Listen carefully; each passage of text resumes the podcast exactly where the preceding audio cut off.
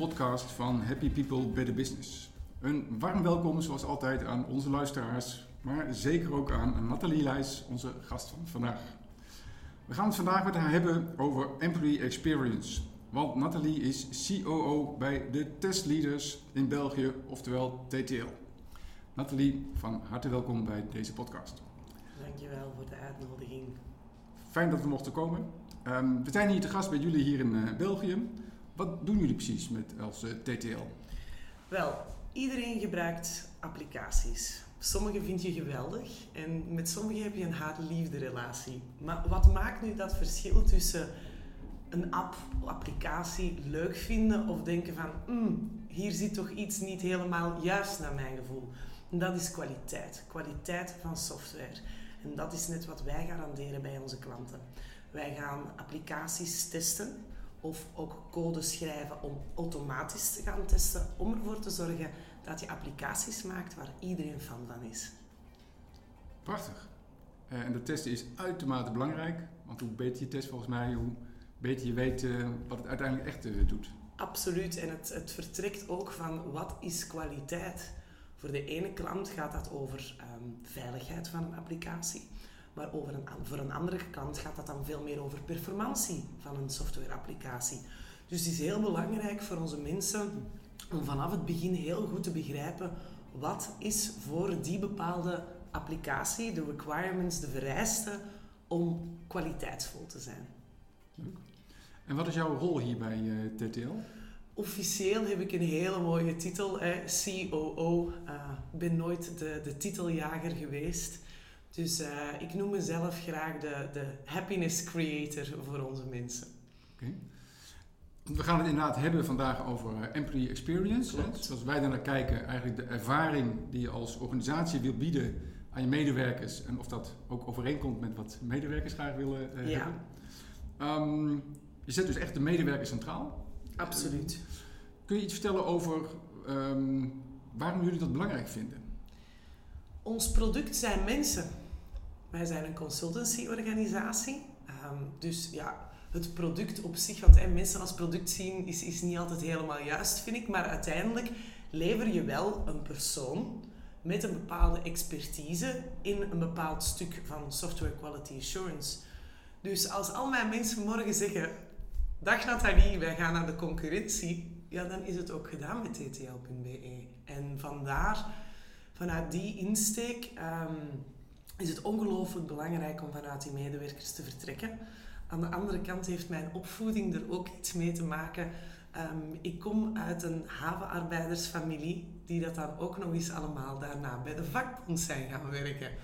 Dus um, dat wil wel zeggen dat mijn opvoeding ervoor heeft gezorgd dat als werkgever, wat je ook doet, zorg ervoor dat je mensen in het, in het Antwerps gezegd gesoigneerd worden. Dat ervoor gezorgd wordt. En dat heeft er volgens mij bij mij zelfs op een heel jong, jonge leeftijd en op een heel vroeg punt in mijn carrière voor gezorgd dat ik altijd ben gaan kijken hoe kunnen we voor die mensen zorgen. En even iets dieper daarop ingaan, betekent dat dat je ze, um, even flauw gezegd, kosten wat kost in de watten moet leggen? Nee, absoluut niet. Daar moeten ook lijnen worden getrokken. Juist. En uh, ik ben van het principe voor wat hoort wat. En alles in balans. Um, en ik moet eerlijk toegeven, we zijn een KMO, dus niet alles staat bij ons mooi uitgeschreven in policies en noem maar op. Maar buikgevoel is daar altijd wel een hele belangrijke in. En vooral open communicatie. Wat verwacht jij? Wat kunnen wij daar tegenover zetten? Waar voel jij je goed bij? Waar voelen wij ons als organisatie goed bij? En daar kijken waar dat je die match kunt vinden. Want het is niet omdat iemand uh, matcht wanneer hij wordt aangeworven, dat die match er na drie jaar ook nog is. En dat moet je als organisatie ook wel gewoon durven toegeven. En als medewerker even goed. Dus ja, het is, het is een kwestie van gezond boerenverstand, zeg ik altijd. Um, tot het uiterste gaan, maar wel je grenzen kennen. En dat is in elke relatie zo. En wat doen jullie dan precies aan die uh, employee experience? Welke ervaring bieden jullie nu aan jullie medewerkers? Hoe doen jullie dat? We hebben wel met COVID beseft dat het heel belangrijk is om alles altijd van overal ter, ter beschikking te stellen. Ehm, zeker in consulting. Ik denk dat we daar nog nooit zo bewust mee geconfronteerd waren. Ehm, want bijvoorbeeld iemand nieuw begint, die kent zijn collega's niet. Want die collega's zitten her en der verspreid over, over België. Ehm, dus hoe gaan we dat nu aanpakken? we zijn net gestart met een nieuwe applicatie, uh, een nieuw softwarepakket, Learned, waar we voor gaan zorgen dat er eigenlijk vanaf de onboarding een, een aantal dingen zijn die iedereen, video's of noem maar op, voor die integratie, om die goed te laten verlopen. Anderzijds zorgen we er ook voor dat er um, officiële praatmomenten zijn, laat het ons maar zeggen. Die gebeuren meestal één keer om de drie maanden. Maar we hebben ook elke twee weken met de technische persoon Peter Lisses, eh, onze CTO, is er wekelijks een gesprekje. En met mij is er wekelijks een gesprekje. Het duurt maar 10 minuten, soms maar 5 minuten. Maar gewoon om ja, de vinger aan de pols te houden van wat gaat er nu om met onze mensen. En die communicatie is voor mij de basis van heel onze employee, uh, employer experience. Of employee experience, excuseer. Ehm, waarom? Vanuit die open communicatie kom je heel vaak te weten waar zit het moeilijk, waar kunnen we bijstaan. Uh, de ene keer is dat met een nieuwe kantoor, uh, nieuw kantoortje te laten leveren bij de mensen, want ze zitten daar aan een klein tafeltje te werken. Uh, maar soms gaat het ook over, over vele moeilijkere situaties, zoals bijvoorbeeld Peter. Um, is, um, ja, zijn kindje is een maand en een half te vroeg geboren. Dus die hebben de voorbije maand en een half continu in het ziekenhuis geleefd, noem maar op. We hebben vorige week een poetsploeg gestuurd naar hun thuis. Want wat is er verschrikkelijker dan na zo'n emotionele periode nog eens te moeten thuiskomen in een huis dat helemaal op ontploffen staat en dat niet aan kant is, niet proper is. Um, is dat iets dat we misschien nog eens gaan doen? Ja, dat weet ik niet. Maar op die moment, voor die medewerker, hoorde je gewoon... Ja, we moeten dan naar huis en op en neer. En... Peter, wat als we je huis nu eens laten poetsen? En dat komt vanuit die open communicatie. Maar het is even goed geweest dat we iemand hebben gehad die heel hard had gewerkt aan ons eh, trainingplatform ttl.academy, vorig jaar tijdens, uh, tijdens COVID. Is een man die nog maar twee jaar in België woont. En die had bijvoorbeeld de zee nog nooit gezien. Dus hebben we een weekendje in Centerparks aan de kust cadeau gedaan. In plaats van daar te gaan werken met hoeveel overhuur heb je gedaan of dit of dat, hebben we hem gewoon dat cadeau gedaan. Een weekendje weg met zijn familie. Dus het is gewoon echt in open communicatie kijken naar wat naast de standaardzaken zoals evaluatie, opvolging, uh, een leuke onboarding, zorgen dat je alle IT-materiaal hebt. Wat heeft die specifieke persoon op dit moment nodig om gelukkiger in het leven te staan, in het algemeen en niet enkel op het werk? Dat vind ik wel heel mooi, want wij zien dat nu vaker bij organisaties. Dat enerzijds je moet een aantal dingen structureel goed doen. Wat jij ook zegt, bij jullie is de onboarding opgepakt, goed geregeld. Uh, en je houdt daarnaast een vinger aan de pols met die gesprekken om te kijken hoe het met mensen gaat. We hebben dan niet zo gezegd, maar jullie zijn hoe groot? Hoeveel mensen werken hier? Wij hebben op dit moment een uh, vijftiental consultants uh, op onze payroll staan. Dus dan ook die gesprekken is ook, zijn ook goed te voeren hè, met, met elkaar. Um, en wat ik heel mooi vind, is dat jullie naast structurele dingen ook incidentele dingen doen. Hè, wat die, die voorbeelden die je net gaf. Het is dus niet zo van, joh, we doen maar één ding en dat doen we voor iedereen. Nee, kijken naar wat hebben individuele medewerkers nodig om hen nog beter ja. te laten functioneren, om hen gelukkig te laten zijn uh, op het werk en ook privé. En soms is het heel simpel als een bloemetje sturen met een kaartje aan, een beetje zon in je dag. Als je weet dat er iemand niet zo goed in zijn vel zit of in een moeilijke periode zit. Zo van die kleine... Het moet niet allemaal veel geld kosten. Het zijn ook kleine dingen uh, die voor mensen zeggen... Oh, dat maakt mijn dag. Ja. En het zijn die dingen waar wij naar op zoek gaan. Wat kan iemand zijn dag maken?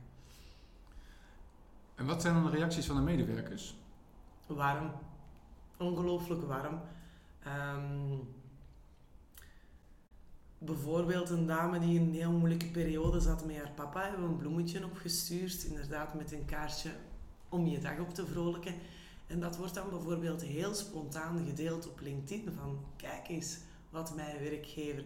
Ja, dat is de beste marketing die je kan hebben. Hè. Ja. Want dat, dat, dat merk ik ook wel heel vaak in de markt. Employee branding en employee experience is een marketing tool geworden. En dat mag het niet zijn in mijn ogen. De, de, de marketing moet daaruit volgen vanuit je medewerkers. Maar je mag niet... eh, Een pingpongtafel of een voetbaltafel is makkelijk gezet op kantoor. En daar kan je hele mooie posts over maken van kijk eens wat een cool team dat wij zijn. Maar dan moet je ook wel dat cool team hebben. En moet je ook wel dat warme team hebben. Dus ik ben eigenlijk gestopt met ehm, employer branding en employer experience online.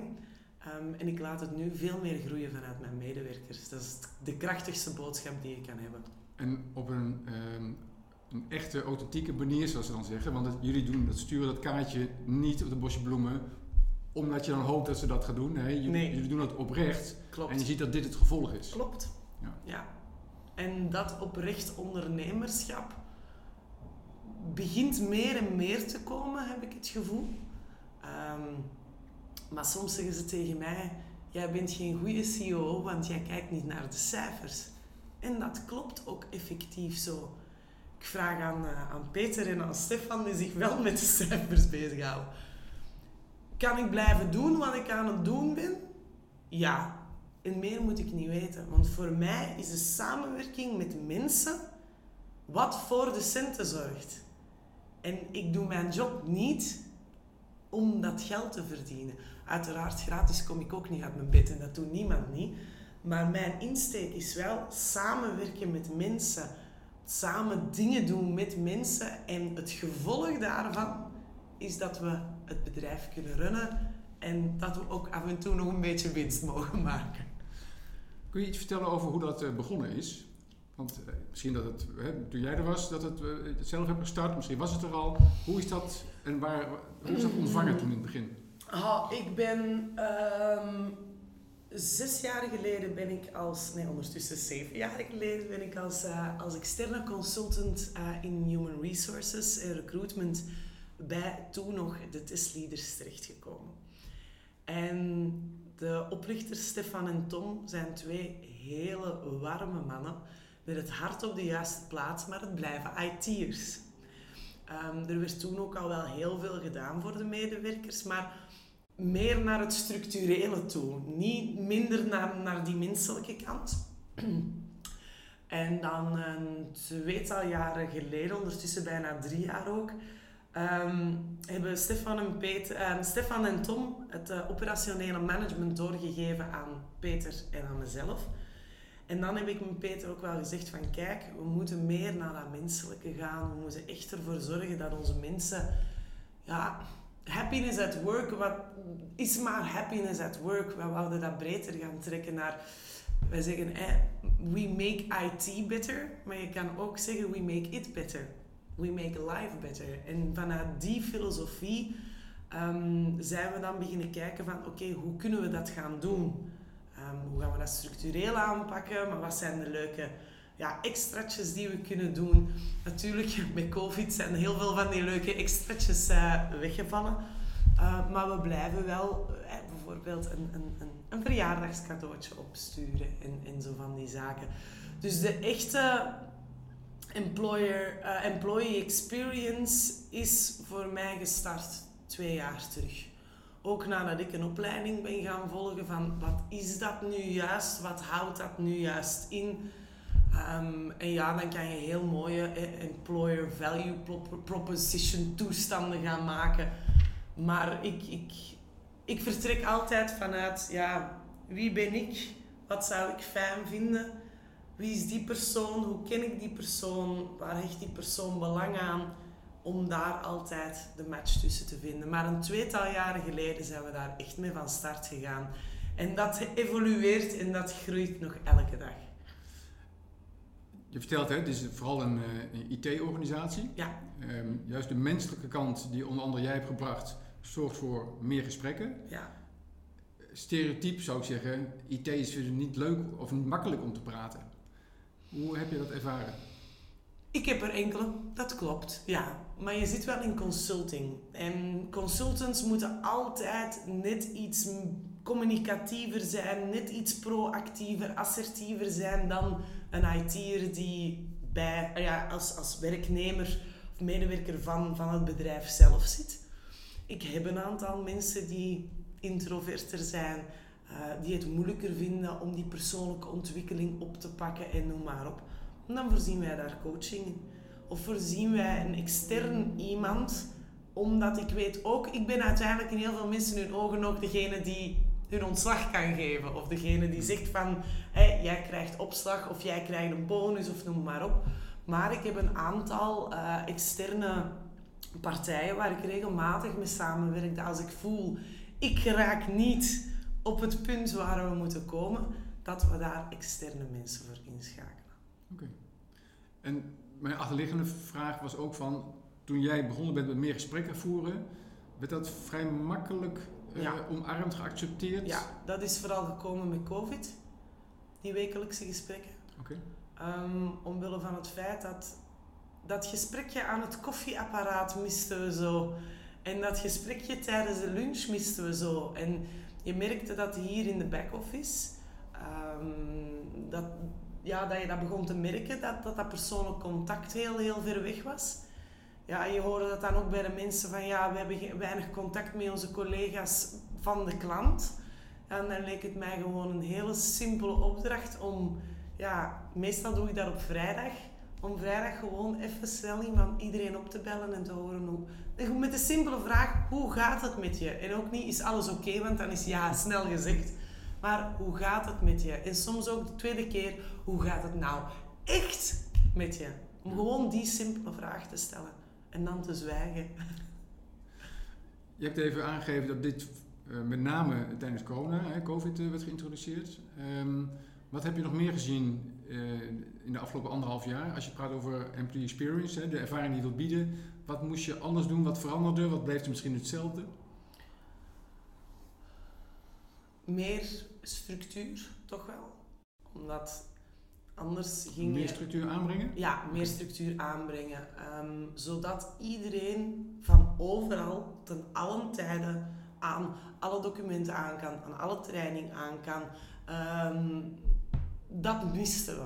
Um, en zelfs met onze consultants was dat gemis er ergens ook, maar is dat nooit zo naar voren gekomen als, als uh, met, uh, met die lockdowns.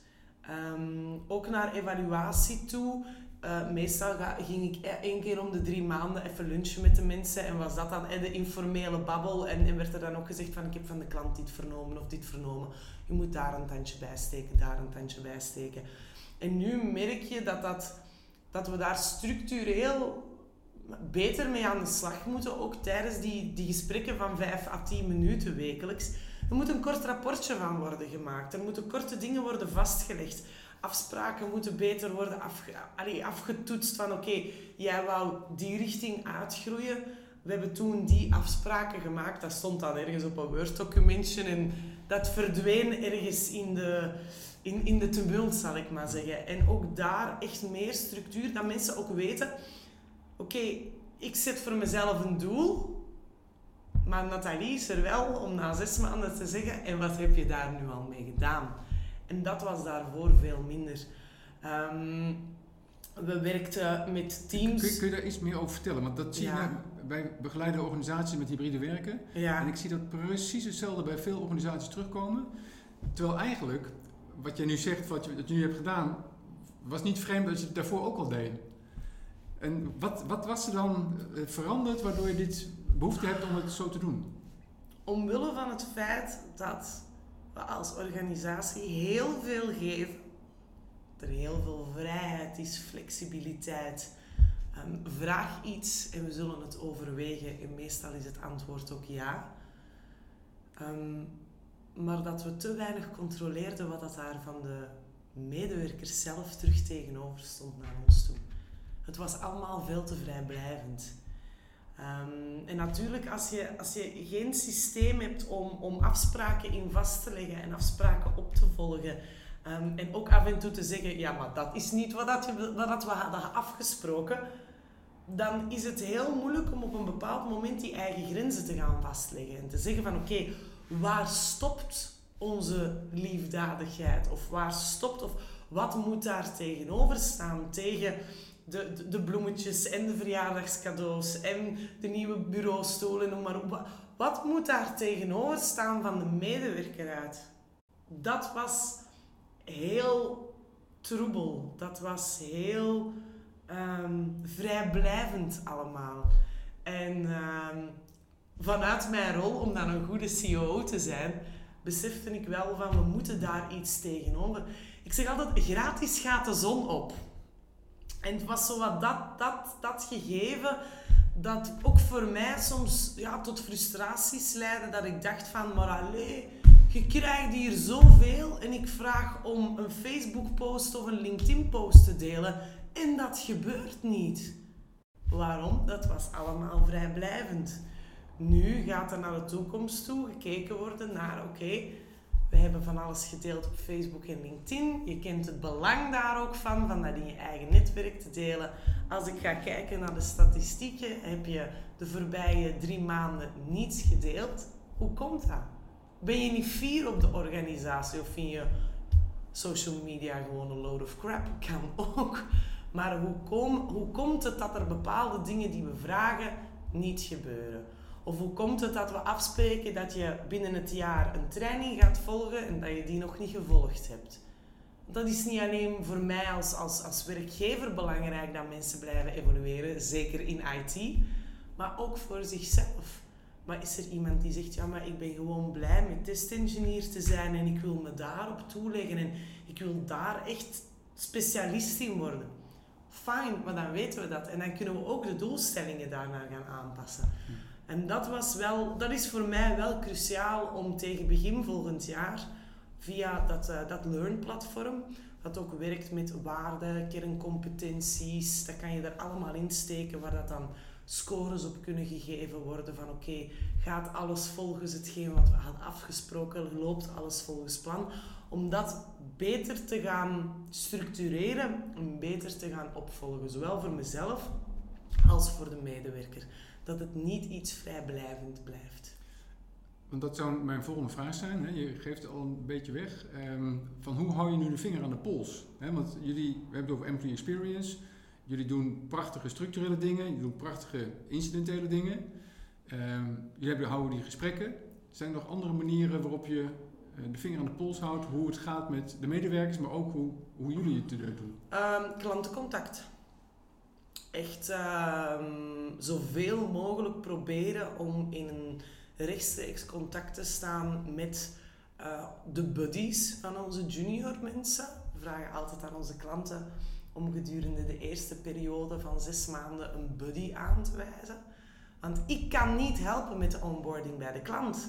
Ik kan wel een checklist geven van zorg dat je een organigram hebt, zorg dat je een meeting hebt met, met je collega's, dat je je kan voorstellen. Maar ja, echt die integratie bij de klant. Ik, ik kan, mij daar, ja, kan mij daar wel een beetje in, in mengen. Maar daarom vragen we voor een buddy. En dan gedurende die eerste maanden regelmatig contact met die buddy van hoe doet hij het of hoe doet zij het? En, en hoe ervaar je de persoon in omgang? En eigenlijk een, een soort van driehoek tussen enerzijds wij als werkgever, dan heb je de klant en de consultant. En het is ook de cultuur en de opvolging die in die driehoek in balans moet zijn. En dat is niet altijd even makkelijk, want we zitten nu eenmaal in een markt waar we heel vaak afhankelijk zijn, zeker bij de grotere jongens, van preferred suppliers. Um, dan moet je dus via een andere partij, een consultant daar gaan uh, voorstellen. Maar ik ben nu ook wel zo, uh, zo brutaal geworden om ook tegen die partners te zeggen, ja, en hoe gaat die onboarding gebeuren? En hoe gaat die opvolging gebeuren? Kan ik mijn vragenlijst naar jou doorsturen, dat jij die aan, aan de manager van, van onze medewerkers bezorgt? Oh ja, dat is een beetje moeilijk. Ja, dan gaan wij niet met jou samenwerken. Dus ook mm, geleerd van om je cultuur, om je beloftes naar je medewerkers toe te kunnen houden, is het ook heel belangrijk om je partners en je klanten te gaan screenen. En daar ben ik wel wat brutaler in geworden. Mooi, mooi. Want dat, eh, daardoor laat je ook zien dat wat je belangrijk vindt, eh, wat je roept naar de medewerkers, dat je het ook daadwerkelijk doet. Ja. ja. ja. En dat zal niet altijd makkelijk zijn. Nee, absoluut Want soms wil je ook een opdracht gewoon binnenhalen. Absoluut, maar ik heb nog een, eh, een, een tweetal weken een, een hele mooie opdracht binnengekregen. Ehm, ook onmiddellijk de consultant die dat project zou moeten leiden daarbij betrokken. Dus dat is ook iets wat wij proberen te doen, zoveel mogelijk. Om, als er echt een, een, een groot project bij ons wordt, wordt gevraagd van kunnen jullie hier helpen? De, de senior consultants die daar de eindverantwoordelijkheid gaan dragen, die worden al mee betrokken in het salesproces. Want het zijn die mensen die moeten gaan aanvoelen, ja, zijn die requirements, zijn die verwachtingen van die klant, zijn die wel realistisch? Want anders lopen we gewoon met z'n allen op een bepaald punt toch tegen een muur aan. Um, en ik belde met, met die dame en na dat gesprek ik, kwam er ja, een buikgevoel van twijfel en is dit wel de juiste moment? Is dit wel de juiste opdracht? Gaan we dit wel tot een goed einde brengen of gaan we hier onze vingers aan verbranden? En dat was een hele mooie opdracht voor vier consultants tot eind 2022. En ik heb daar vriendelijk voor bedankt. Want ik wist, ik voelde aan dat ik mijn consultants daarmee zou opbranden in plaats van ze iets, iets ja, een mooi project mee te geven. Dat was een heel mooie opdracht. Hè? Maar als je daarna met vier consultants in burn-out zit, ja, dan, heb je, dan heb je er ook niks aan gehad. Je zegt, uh, je bent nu zo'n uh, uh, al jaren bezig, in ieder geval de laatste twee jaar wat, wat intensiever. Um, wat levert het nu op voor de organisatie, dus voor TTL, maar ook voor de medewerkers? Wat zie jij nu als je iets meer vanuit afstand kijkt, wat levert nu zo'n aanpak vanuit Employee Experience, wat levert dat op? Loyaliteit van de medewerkers. Zelfs degenen die verstrekken voor een andere opportuniteit, die hebben bijna de tranen in hun ogen als ze komen zeggen van ja, ik heb hier een opportuniteit gekregen en ik voel dat ik dit moet gaan doen. Dan ben ik ook de persoon om te zeggen, ja, ga dat dan vooral doen. Maar je merkt toch ja, die, die, die verbondenheid uh, naar ons als leidinggevende toe, maar ook onderling. Um, we hebben op een bepaald moment hebben we een uh, well-being analyse laten doen uh, door 361. Ze zijn jou wel bekend. Um, en daar kwam uit strong work relationships, dat we daaraan moesten werken. Ja, ik snap dat, ja. Want onze consultants zitten her en der verspreid. Dus wat doen we nu bijvoorbeeld? Elke maand is er een lunch in Connect. En dan merk je ook in de WhatsApp-groep, er zit iemand met een probleem. hey, kan iemand mij hiermee helpen? Heeft er iemand al eens een presentatie gemaakt over dit of over dat? Die, die kennisdeling, die, die, die, die, die samenwerking. Want ja, als het over testautomatisatietools gaat, als persoon A die presentatie heeft gemaakt voor klant A, kan consultant B diezelfde presentatie wel terug hergebruiken voor klant B. En, en daar hebben we heel hard aan gewerkt. Um, dus je merkt dat die connectie onder collega's dat die heel sterk gegroeid is. De verbondenheid naar, naar TTL zelf als organisatie is gegroeid. Um, er is ongelooflijk veel openheid en transparantie gegroeid. Dat begint natuurlijk bij jezelf als leidinggevende. Um, als je jezelf uh, op, je, op, je, op je stoeltje ergens uh, hoog boven op de berg blijft zitten, uh, dan krijg je die openheid niet. Maar ik heb die zelf wel geïntroduceerd. Hè. Verandering begint bij jezelf, zeggen ze. Um, en die openheid, die transparantie is er nu om ook te durven zeggen: nee, het gaat niet goed met mij. Of het gaat thuis even heel slecht, dus vergeef me dat mijn werk daar wat onder leidt. Um, er zijn heel veel stigma's weggevallen.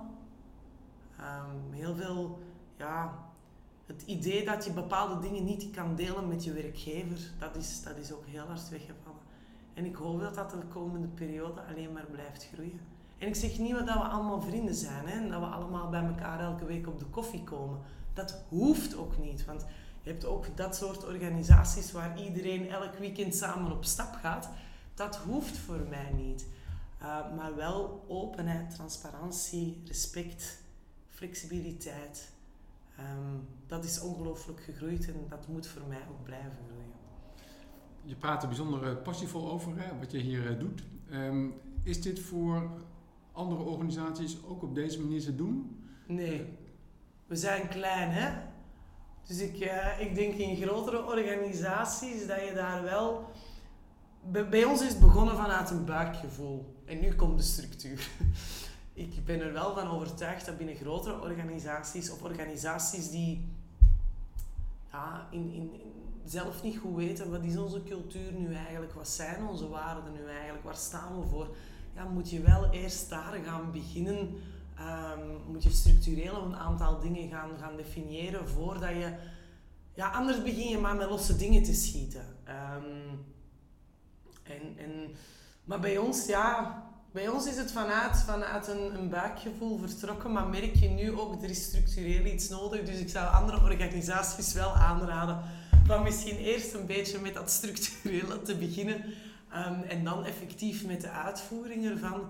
Maar voor ons werkt het op deze manier wel. Um, ja, en het is ook gewoon een heel, heel raar uh, jaar en half geweest. Hè. Zeker, zeker. Um, ondanks dat het misschien niet te kopiëren is, en dat is volgens mij nooit eh, echt uh, verstandig, heb je wel tips voor mensen die, voor organisaties die ook met het centraal stellen van de medewerker, de employee experience, aan de slag willen? Wat zou jij dan als tips geven? Stel jezelf eerst de vraag als leidinggevende of dat je er zelf klaar voor bent. Um, als je als leidinggevende zelf niet volgens je helemaal je waarden en je cultuur um, een bepaalde openheid en transparantie en ook vertrouwen wil geven aan je medewerkers toe, dan gaat het volgens mij een hele moeilijke worden om echt employee experience te, te gaan implementeren.